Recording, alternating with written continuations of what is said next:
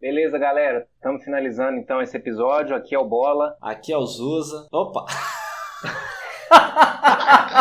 Boa! aí foi explorar isso aí. aí. Aí deu errado. Que é good, nós não rap. Se nós não tava aqui workando. O nosso work é playar. Fala, galera. seus pobre. Ô, pobreada. E aí, galera, hoje a gente vai falar de uma empresa específica, é a Log, é uma empresa de logística. Mas antes de entrar no tópico do dia, é hora da sardinhada. É tua, Hora né, da, sa- É o é bola. minha. Ah, é o Bola. Hora da sardinhada. Manda aí, Bola. A minha vai ser a sardinhada com renda variável, com concentração em renda variável. Então essa foi mais recente. Eu comecei também a montar patrimônio, né? Achar que eu estava fazendo a coisa certa e tal. Todo mês ali, aquele mesmo, aquele mesmo esquema, né? Poupa um pouquinho, investe, vai montando uma carteira diversificada e tal. E concentrado, super concentrado, assim, em renda variável. Até que eu precisei do dinheiro. Houve uma, intercorrência no meu aluguel, né, no meu imóvel, né, de aluguel. O proprietário pediu o imóvel, eu não tive opção, foi tipo no final do ano, eu tinha 30 dias para sair do imóvel e arrumar outro. E foi tipo assim, no dia 18 de dezembro. Então eu tinha até 10 de janeiro para mudar. Então, tipo assim, um tempo relâmpago para pesquisar alguma coisa. Não estava fácil, a gente tinha conseguido um bom negócio, então para mudar a gente só estava conseguindo coisa pior. E aí eu tomei a decisão de comprar. Eu achei que eu comecei a né, abrir o leque e vi coisas melhores para comprar. E aí, né, o podre de pobre é lógico que entra no financiamento para comprar imóvel, né? E aí, para tentar minimizar os juros, eu tive que dar tudo que eu tinha, né? E aí, a grande M foi ter que vender toda a minha carteira para tentar aí minimizar os juros, fazer amortizações aí no financiamento. Então, aquela coisa, se eu tivesse um pouco mais de reserva, não tivesse tão concentrado em renda variável, doeria menos. Então a moral aí, o que eu quero passar, né, que foi um aprendizado para mim, é não subestimem a reserva e a diversificação. E não pensem que diversificação em renda variável, né, como a gente já falou, que tem várias coisas aí, várias opções, ela é suficiente, porque se você se coloca numa situação que você é obrigado a vender o que você tem para atender uma emergência e você tá ali num momento de queda no mercado, meu amigo, a, gra a grande chance é que você faça uma, uma grande cagada para não vender, sabe? Entre em algum tipo de, de rolo para não realizar um prejuízo que você não quer. A impressão que eu tenho de renda variável é que quando sobe, sobe tudo e quando cai, cai tudo, né? Você você vendeu logo antes de ter a grande subida, né? Foi, foi, foi antes. Vendeu VEG a quanto, Village? Cara, não lembro do preço. Mas eu sei que quase tudo que eu vendi, por sorte, quase tudo que eu vendi, eu já estava num certo lucro. Uma coisa que facilitou um pouco assim a minha decisão de, de, de, de vender tudo foi que eu estava no lucro em quase tudo. Teve uma que eu teve uma que eu não vendi, que eu não estava no lucro, que foi a Cielo, lógico, né? Tava num belo de um prejuízo, mas era a única e eu não vendi. Agora você imagina se eu tivesse no prejuízo geral, né? será que eu ia vender? Eu acho que eu ia arrumar uma desculpa, algum rolo e sabe, tipo, ia acabar pagando mais juro. Quem Enfim, né? depois Mesmo, de 2016 é tudo Summer Child. É, tudo Sweet filhos da Sum- alta. É, Sweet Summer Child. Se você entrou depois de 2016, você não sabe o que é queda, né, cara? Só subiu depois de lá. Então é isso. Não subestimem o valor da poupança, da reserva. Não concentrem tudo em renda variável, de forma assim você não tem nenhum dinheiro para atender um- uma situação. Porque vai chegar uma situação e você não vai querer realizar prejuízo, cara. Aí você vai entrar em dívida, você vai, vai fazer rolo. É a cabeça, né? Essa é a moral. que zoa. Mas vamos falar de log. O que vocês falam da log? Quanto tempo de bolsa? Dois anos, né? Pode É. considerar um IPO? Uai, recente, né? É, é recente, né? Não chega a ser um IPO, mas é, um- é uma empresa que, que tá dando as caras aí e eu tenho gostado do que eu tô vendo. A Log é um spin-off da MRV, que é uma construtora mineira da nossa terra aqui. Então significa que ela, ela nasceu dentro da MRV e saiu dela, né? Ela, ela não é uma empresa tão nova assim, ela já tem uns 10 anos de história, um pouquinho mais aí. Ela só não, não era separada. Agora ela é uma empresa autônoma, né? a, a parte da mãe. De certa forma, ela, ela é uma construtora focada em imóveis para logística, né? Só que ela não é só uma construtora. Ela vende os imóveis para um fundo imobiliário que ela mesma administra e ela também recebe os aluguéis do, dos imóveis que ela constrói. É, ela é uma construtora que, que faz tudo. Ela constrói o Greenfield, procura, adquire o terreno, constrói nele, depois ela aluga e quando o imóvel está valorizado, ela vende. Então ela participa de todo esse ciclo aí de geração de valor do imóvel para uma venda posterior. A estratégia inicial dela, inclusive, era pegar empréstimo em banco, muito empréstimo, para desenvolver estratégia ela era extremamente alavancada. Quando ela fez o IPO, você olhava, se eu não me engano, era 15 vezes a dívida líquida da EBITDA da empresa. A, a, história dela mostrou a capacidade dela de se desavalancar né, e gerar recursos de outras maneiras que não o empréstimo bancário.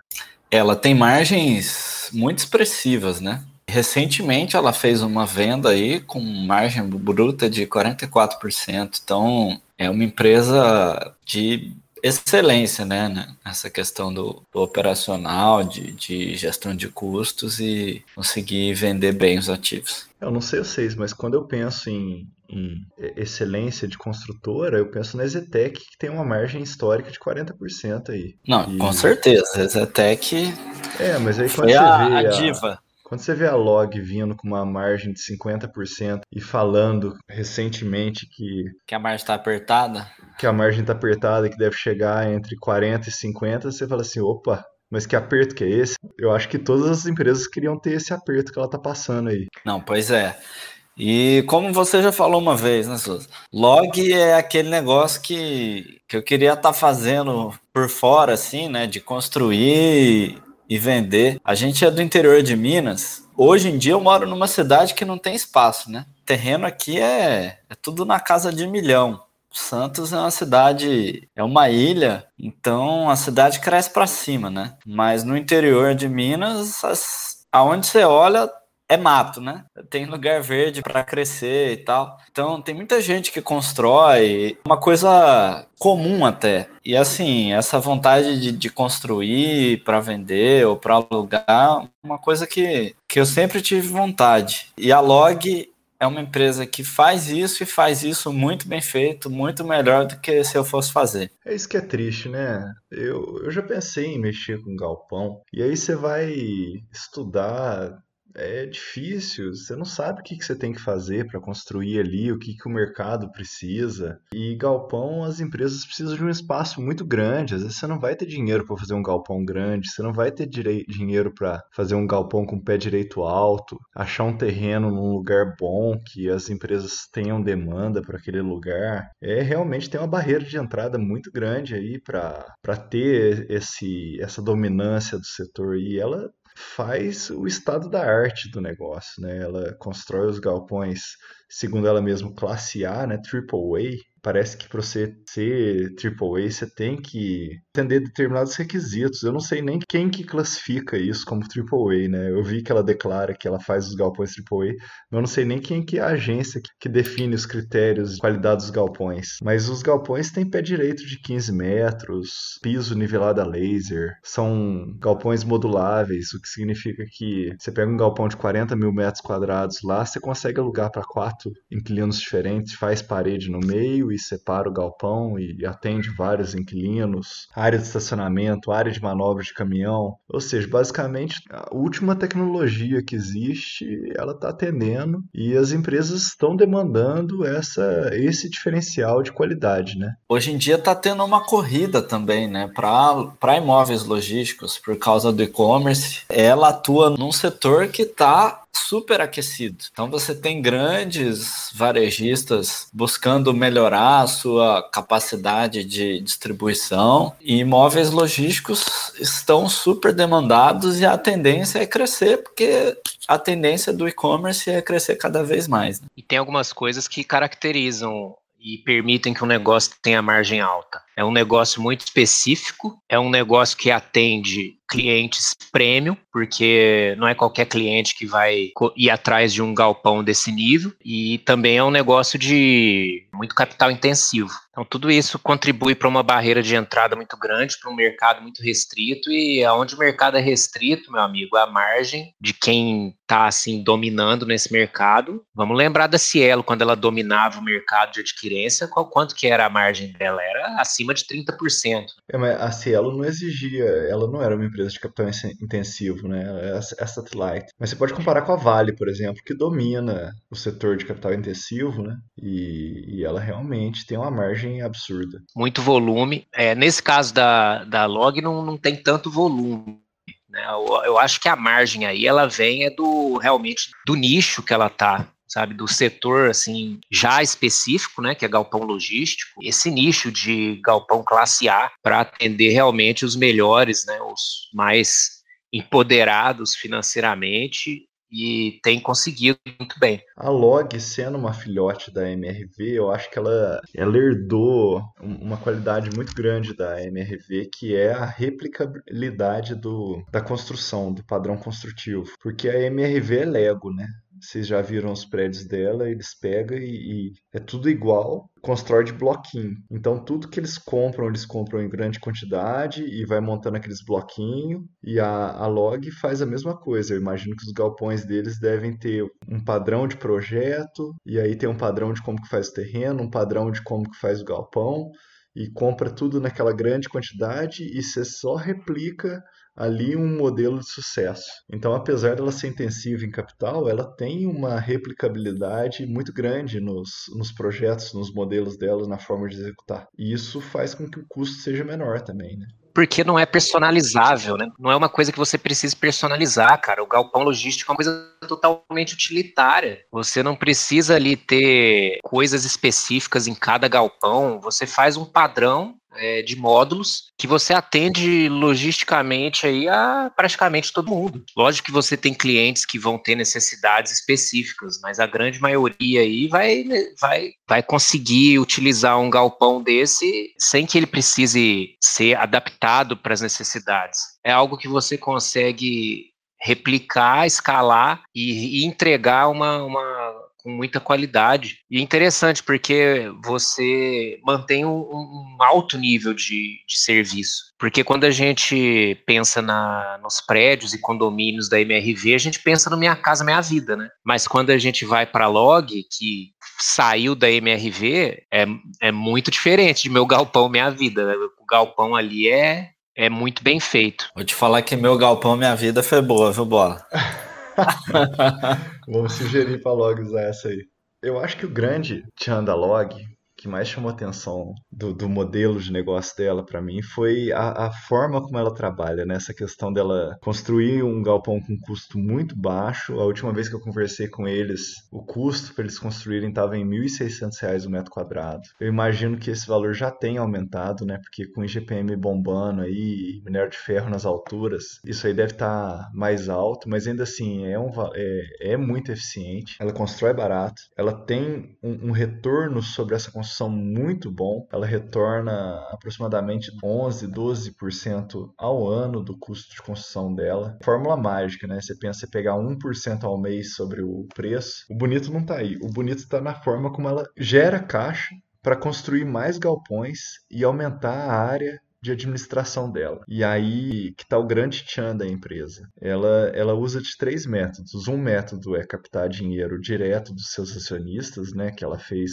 por meio de chamada de capital, IPO e etc. Outro método é financiamento bancário, que é o dos primeiros que ela utilizou, né, que eu falei até aqui mais cedo que a alavancagem dela era muito alta. Então o que ela fazia? Ela pegava o empréstimo no banco, construía, alugava e ganhava a diferença entre o aluguel e o empréstimo. Ou seja, ela era tão eficiente em alocar esse dinheiro do empréstimo que ela conseguia ganhar a diferença aí entre o que ela estava recebendo do aluguel e o pagamento dos juros. O, o, spread, né? Funcionando mais ou menos como um banco. Mas a cereja do bolo está no que eles chamam de reciclagem de ativos, que é eles estão vendendo uma parte do galpão deles para fundos imobiliários e aí com esse recurso que eles vendem uma parte do galpão deles, eles usam para reaplicar em construção de novos galpões e distribuição de dividendos para os acionistas, etc. E é nessa reciclagem de ativos que eu acho que está a grande geração de valor. Isso porque a empresa ela, a gente falou aqui mais cedo que ela tem uma margem de 50% aí, com tendendo a 40% agora, mas se você pensar que ela constrói gastando 1.500 e vende a 3.000, se ela vender metade do galpão, ela constrói outro. Então, vamos dizer, todo galpão que ela vende, ela faz dois. E isso gera uma replicabilidade no tempo para a empresa que é um negócio impressionante. É um modelo de negócio realmente muito interessante, né? É, eu só acho que isso depende muito aí, talvez, né, de condições externas aí do mercado, porque esse preço de 3 mil metro quadrado não é algo que está totalmente no controle dela, né? Não, pois é, mas é como a gente comentou, né? É um setor muito aquecido por causa do e-commerce, né? Tá todo mundo querendo imóvel logístico, as grandes empresas, para melhorar o seu centro de distribuição. Então, é um setor bastante aquecido. Eu vejo que os FIIs permitiram a essas empresas gerar valor dessa maneira. Porque antes de você ter o FII, dificilmente ela conseguiria vender para alguém dela, porque é um valor muito alto. Quem que tem recurso para comprar é uma concentração muito grande. Mas com a existência do FII, que a gente já comentou em episódios passados, é, existe um público ali que consegue dar destinação a esse galpão, né, para esse público, que é um público que quer ter renda de aluguel. E como os galpões dela já são alugados, praticamente eles têm hoje é, praticamente 100% dos galpões alugados, quase, se eu não me engano, são 95% ou 96%. Um FII que tem galpões dela vai ter um retorno para os seus cotistas aí praticamente garantido, né? Uma renda fixa para os cotistas. Então você sempre tem a opção de ou ter a empresa, né, e participar de todo esse modelo de negócio que a gente está discutindo aqui, ou ser dono de um FII e ter uma renda em cima disso, fixa praticamente. E realmente os fundos imobiliários potencializaram a demanda por galpões logísticos, até porque no início de, do mercado de fundos imobiliários eram poucos os fundos de galpão logístico, eles foram consolidados aí ao longo do tempo como fundos muito sólidos, que sobreviviam a vários momentos da economia de forma mais estável, enquanto fundos de lajes corporativas e shoppings é, costumavam flutuar mais a vacância, os, né, os dados ali, os fundamentos com relação à vacância, ao desempenho do fundo, é, o que se viu aí ao longo dos anos é que os fundos de galpão logístico eles sempre conseguiam manter uma consistência maior. Então foi, foi se criando aí, principalmente com a queda dos juros, né, o mercado de fundos imobiliários deu uma explodida, então a demanda por galpões logísticos explodiu a reboque, né? É, uma coisa importante de falar é que ela vendia muito para o próprio fundo imobiliário, né? E esse último negócio dela, que ela fez a venda para um fundo que não o dela, né, um fundo terceiro, foi uma grande prova dessa capacidade dela de gerar imóveis que geram valor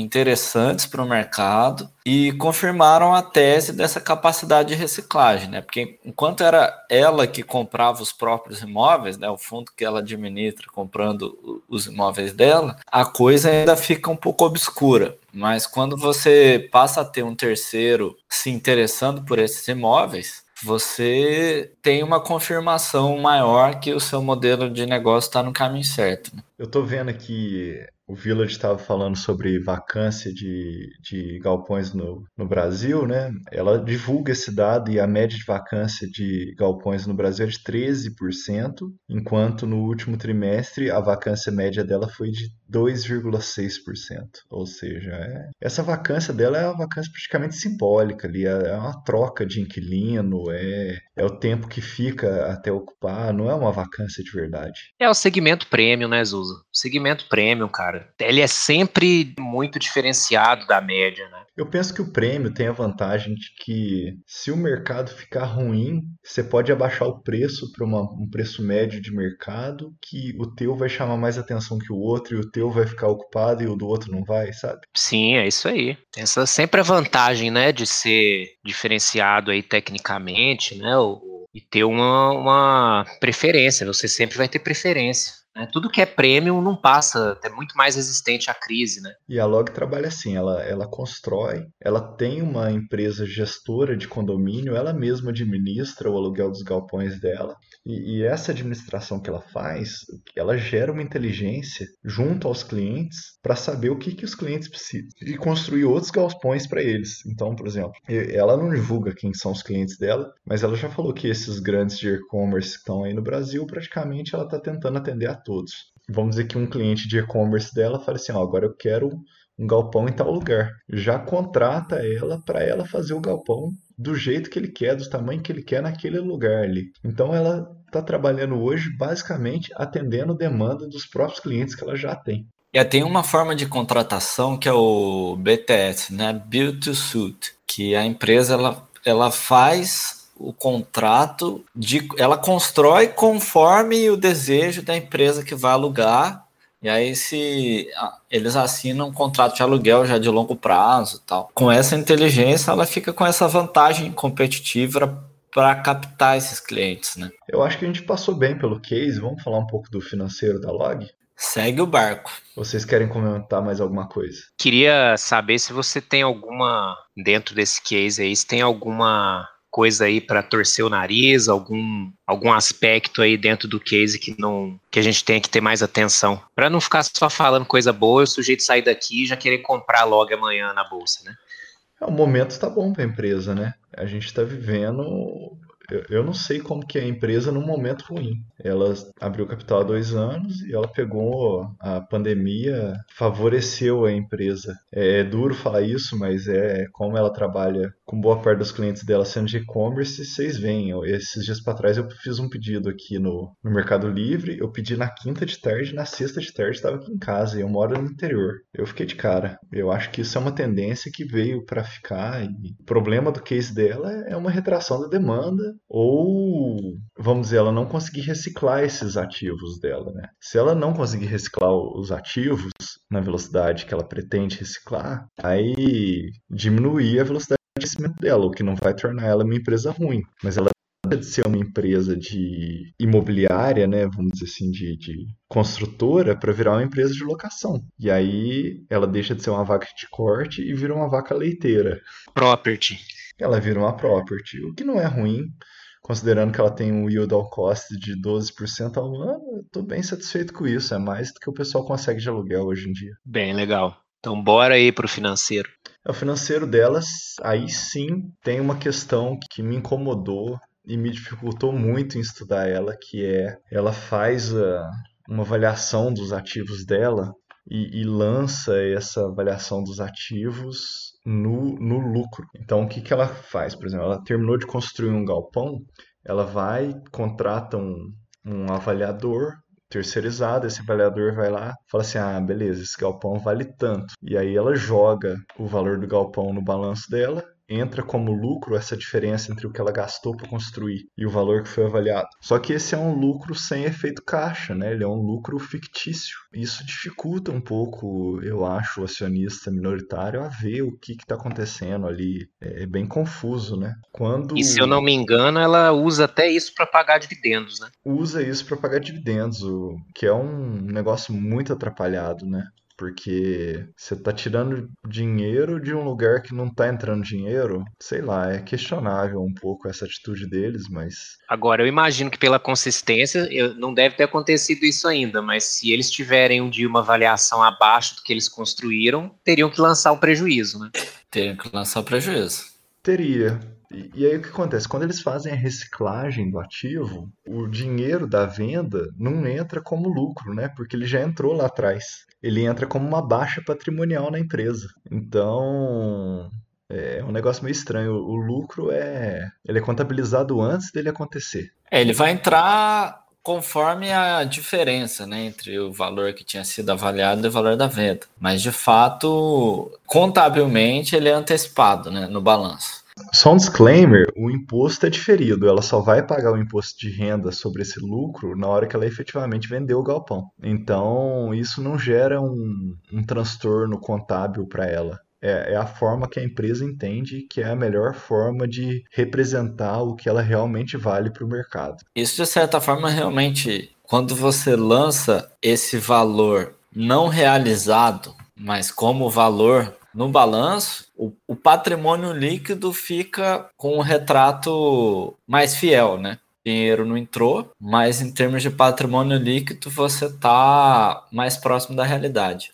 Mas é que lucro não é caixa, né? Eu, eu não vejo assim um problema muito sério em você fazer uma avaliação e lançar isso aí no balanço. O que eu vejo assim que realmente me incomoda também é você transformar uma, um lucro que vem de, vale, de avaliação de valor do, do, bem em saída de dinheiro, que você vai usar isso aí para pagar dividendo. Isso eu acho muito esquisito, muito esquisito. Eu não consigo entender por que, que a empresa faz isso. Se não pagasse o dividendo. Não... Mas, mas, isso eu acho que é uma coisa da, do fluxo mesmo, né? Da média. Porque enquanto tem um imóvel que acabou de ser construído, que está sendo avaliado lá, que entra como lucro, mas que não foi vendido, tem outro que está sendo vendido, que, que ele já tinha sido avaliado e aquele dinheiro está entrando. Então, assim, na média, vai, vai funcionar, entendeu? Mas de fato é um negócio que incomoda. É, o valor que ela pagou de dividendos também foi muito pequeno até agora, assim, isso não, não interferiu no caixa da empresa, mas pensando que é uma empresa intensiva em capital e que está com um plano grande de expansão, que esse tempo atrás ela pensou em fazer uma chamada de capital dos acionistas, né, uma subscrição de ações, enfim, isso aí é papel da administração da empresa, não cabe a nós questionar, né, afinal, eles devem saber bem melhor do que a gente o que, que eles estão fazendo, mas sim, gera um, um, um ligeiro desconforto, sim, é inegável. Mas assim, em relação ao dividendo também, esse payout mais baixo, ele é até interessante, porque o retorno para o acionista é muito maior sendo investido em novos terrenos e novos galpões e na reciclagem, né? Porque o crescimento da empresa é bastante expressivo. E esse negócio que eu comentei que ela joga o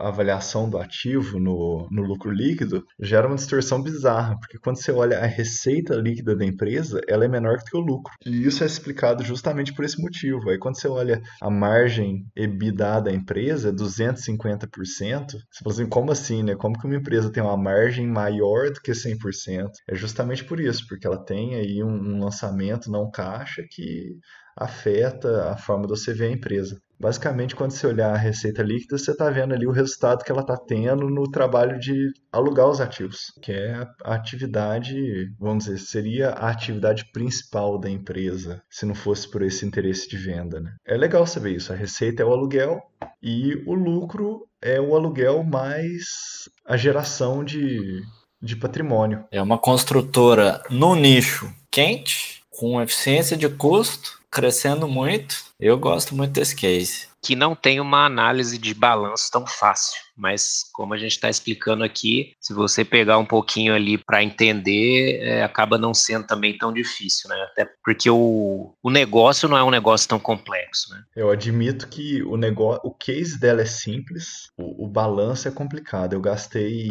algumas horas lendo e alguns dias dormindo pensando nisso para conseguir entender o que, que o que, que a empresa estava fazendo com os números e, e, se fazia sentido ou não, se eu estava sendo enganado ou não. Mas depois que você entende, tudo passa a fazer um pouquinho mais de sentido. Beleza. Tem mais alguma coisa para a gente falar, gente? É, eu não falei aqui sobre o plano da empresa, né, para o futuro. Eles estão com um projeto que no começo chamava Todos por Um. Basicamente, a empresa ela já construiu até hoje 890 mil metros quadrados de área bruta locável. A área bruta locável é um indicador que a empresa usa, que é o, são os galpões em si. Então, você vê 890 mil metros quadrados, parece que ela tem uma certa experiência já, né? E o foco dela no começo desse Todos por Um era construir um milhão de metros quadrados de ABL. E o projeto ficou pequeno por causa dessa demanda de e-commerce. Eles já aumentaram o todos por um para todos por 1.4 e em uma conversa que eu tive com o RI da empresa, eles acham que 1.4 é pequeno também. É, em breve, provavelmente, eles vão vir com a notícia pra gente aí que até 2024 eles vão construir mais do que 1 milhão e 400 mil metros de área bruta locável. Temos a avenida de crescimento pela frente. É, Exatamente. praticamente dobra o tamanho da empresa em, nos próximos três Cinco anos. anos. É, cinco anos. É porque, na verdade, quando saiu o, o Todos por Um, o programa era realmente dobrar o tamanho da empresa. Agora ela já está com 890 mil, né? Para 1.4, você está aumentando aí um pouquinho mais do que 50%, né? É, se aumentar isso aí, você tem um crescimento de pelo menos 50% para os próximos três anos. Aí. E esse tipo de crescimento gera muito mais valor do que distribuir dividendo. Então é isso, eu acho que por hoje a gente falou bastante, né? Teve bom. E é isso aí, falou, seus pobres. Então, falou, pobraiada. Aqui é o Ney. Aqui é o Bola, Opa! aqui é o Zuza. E o Bola morreu. Fala tchau, bola. Uh, galera, tava falando no mudo aqui, desculpa. Estão me ouvindo? Tamo. Agora tamo. Fala, falou tchau, bola. Eu não falei, velho. Eu, eu, eu, fui, eu falei aqui é o bola aqui, mas não, não saiu aí, pô. Mas fala agora, pô. Aqui é o bola.